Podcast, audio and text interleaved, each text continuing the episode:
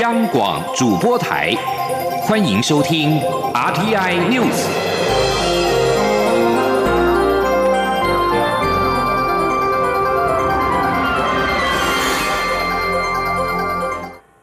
各位好，我是主播王玉伟，欢迎收听这节央广主播台提供给您的 RTI News 新闻。首先带您关注。行政院今天上午紧急召开记者会，中央流行疫情指挥中心指挥官陈时中宣布，今天新增一百八十个 COVID-19 本土病例，疫情热区台北市与新北市即日起进入三级警戒，直到五月二十八号。前天记者林永清的采访报道。行政院长苏贞昌十五号上午十点四十五分，率政委兼发言人罗秉成、中央流行疫情指挥中心指挥官陈时中、内政部长徐国勇与经济部长王美花紧急召开记者会。指挥官陈时中宣布，因本日新增一百八十个本土病例，在双北疫情热区的筛检阳性率更高达百分之三至百分之十，显见原先采取的疫调防堵已不足够，必须要有社区防疫的概念。因此，台北市。新北市即起正式进入三级警戒，八大场所即时暂停营业，其他行业从十五号下午四点开始到五月二十八号。陈时中说：“我们今天会有一百八十例的本土，那五例的境外，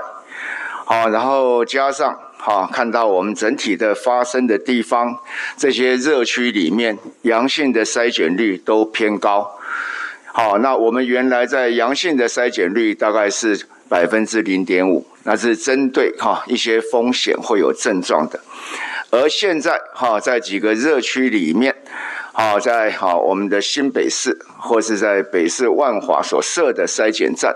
阳性的筛检率都从百分之三。到百分之十不等。陈时中表示，全国防疫方面有几点措施，包括全国休闲娱乐场所关闭，全国宗教祭祀场所全面停止进香绕境，公庙教会等落实十连制与社交距离，以及全国中小学停止对外开放。指挥中心下午也将与各县市政府召开视讯会议，商讨防疫措施。央广记者林永清采访报道。国内今天新增一百八十例 COVID-19 本土病例，其中四十三例集中在台北市万华地区，狮子会群聚四例，宜兰有一场一例，其余一时还无法全部厘清。本土疫情升温，各界关注是否有可能封城。陈时中表示，封城属于第四级警戒的人流管制，必须达到连续七天每天平均新增一百例以上。台北市长柯文哲今天表示，即刻启动第三阶段防疫计划，管控将再升级。下午两点记者会说明。而新北市长侯友谊今天上午召开防疫应变会议，在中央宣布双北进入疫情三级警戒之后，他也宣布新北市即刻起进入三级警戒，请市民朋友配合，室内室外全戴上口罩，若非必要不要外出。今天记者林永清的采访报道。新北市长侯友谊十五号先至林口物流中心视察，他表示物流供应比平常多两到三倍，防疫物资充足无余。针对疫情升温，他也呼吁中央应该升三级警戒，扩大管制。行政院随后也召开记者会，由中央流行疫情指挥中心指挥官陈时中宣布，疫情热区台北市、新北市即起进入三级警戒，至五月二十八号。侯友谊表示，COVID-19 疫情在短短五天内就出现六十八个本土病例，新型变种病毒传染力又强又快，因此新北市必须超前部署，所有活动及其一律取消。侯友谊说：“中央该升三级警戒的，要扩大管制，尤其在扩大管制，一定要严格落实执行。”所以我同时在这里呼吁我们的民众，在这段时间减少非必要的外出跟集会。另外，在餐厅，希望能够用外带取代共食，非必要的营业场所就关闭吧。所有的新北市的活动。从今天开始，都一律取消。有关台北市长柯文哲在万华设置快筛站，新北是否跟进？侯友谊则强调，新北市跟万华仅一河之隔，在高危险区块都会请医院设置快筛站。陈时中也证实，在双北热区中，筛检阳性率都高达百分之三到百分之十。侯友谊在离开林口物流中心之后，也返回市府召开防疫应变会议，截至中午仍在开会中。央广记者林永清采访报道。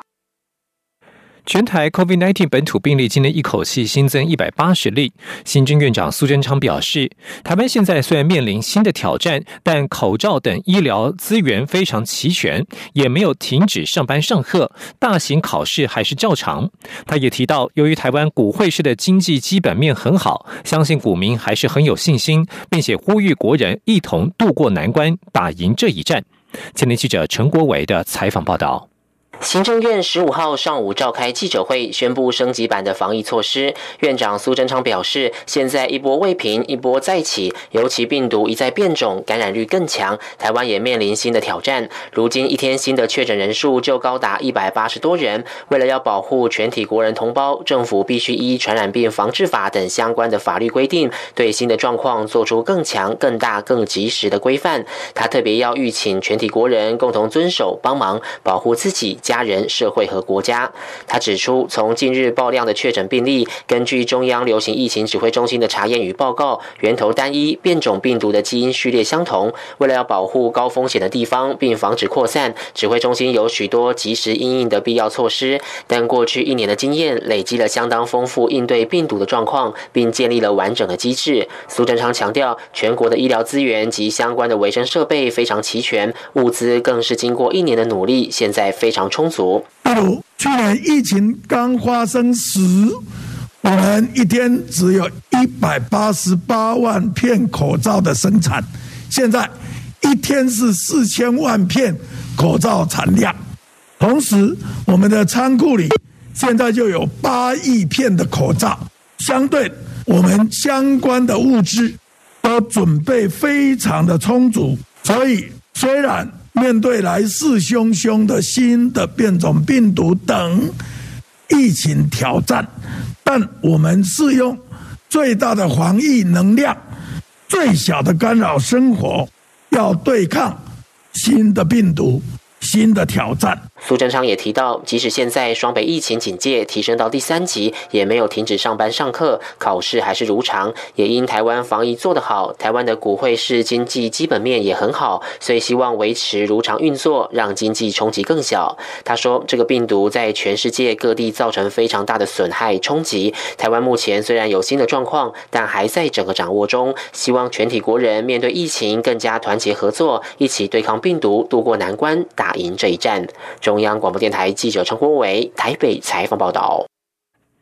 我驻美代表肖美琴今天表示，在台湾疫情升温之后，本周已经开始积极与美方药厂联系，争取让原先预定于六月送抵台湾的莫德纳疫苗能够如期交货。肖美琴今天表示，台湾对疫苗的需求，因为之前的施打意愿不高，过去与美方的交涉重点主要放在为邦交国争取疫苗上，但现在台湾发现本土病例，对疫苗的期待较过去迫切之后，已经开始透过不同的管道积极接洽美方药厂，争取已经商购的疫苗能够及时送达台湾。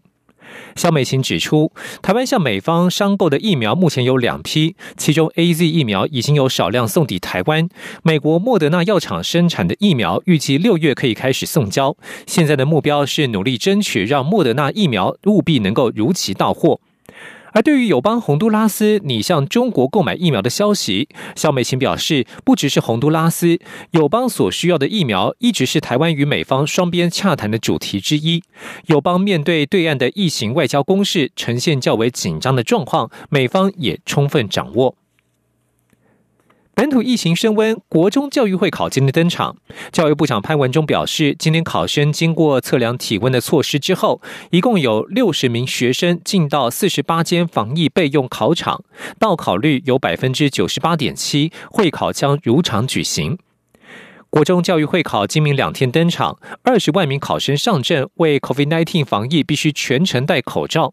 教育部共勾稽了全国一百三十名考生受疫情影响，其中一百二十六人改参加月底补考，三名考生确诊无法赶上补考，将会专案处理。而会考今天上午起依序考社会、数学、国文及写作测验，明天考自然、英语。受到疫情影响，会考的防疫措施包括全程戴口罩、量体温、不开放陪考、开启市场内四个角落的窗户各五到十公分维持通风、加强消毒及管制考场进出场动线等等。进入本土本土案例大幅增加，各考场将动员人力加强巡视。考生如果屡经劝导仍故意不戴口罩，将依国中教育会考违规处理要点，当科考试不借等级或几分。COVID-19 本土疫情扩大，冲击血液的库存量。根据台湾血液基金会统计，截至今天早上，全台的血液库存量都偏低，尤其台北 A 型血、台中 AB 型血急缺，都剩下不到四天的用量。其余各地血液库存大多介于四天到七天，不足七天的安全库存，呼吁民众挽袖捐血。民众现在出门的意愿大幅降低，捐血的情况也减少，但医院仍有许多定期需要用血治疗、等待手术进行的病人，也让血液库存亮起红灯。血液基金会指出，适逢防疫期间，捐血相关工作人员均全程佩戴口罩，第一线人员也会穿着隔离衣，落实量体温及手部消毒、十连制等等，同时也会加强执行环境清洁消毒，呼吁民众挽袖捐热血。此外，协议基金会也提醒，曾经被确诊感染 COVID-19 治疗痊愈者，以及曾经与确诊病例密切接触者，都必须暂缓捐血二十八天。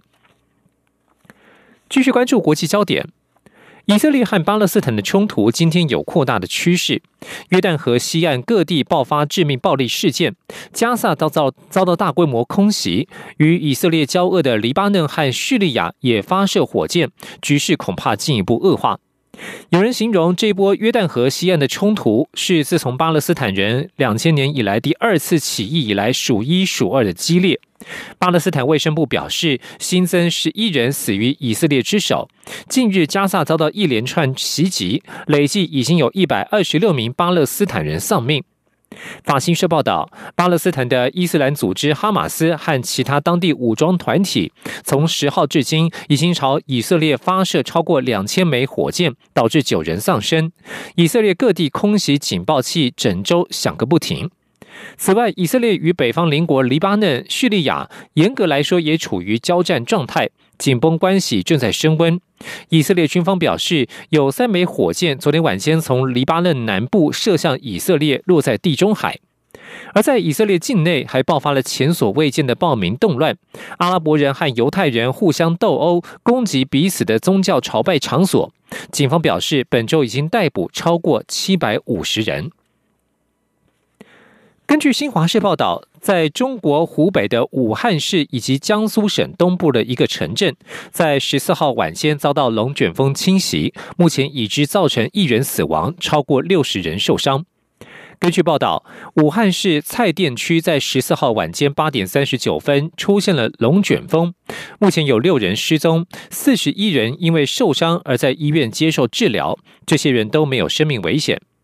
武汉当地政府表示，龙卷风造成路树折断，部分建筑工地敞篷倒塌。另外，新华社也报道了另外一个龙卷风侵袭江苏省苏州的盛泽镇，造成一人丧生，二十一人受伤，其中两人伤势严重。盛泽消防局向新华社表示，龙卷风的破坏力导致电力设备和数家工厂建筑倒塌。以上新闻是由王玉伟编辑播报。相关新闻内容，欢迎上央广网站点选收听。我们的网址是 triple w 到 r t i 到 o r g 打 t w。这里是中央广播电台台湾之音。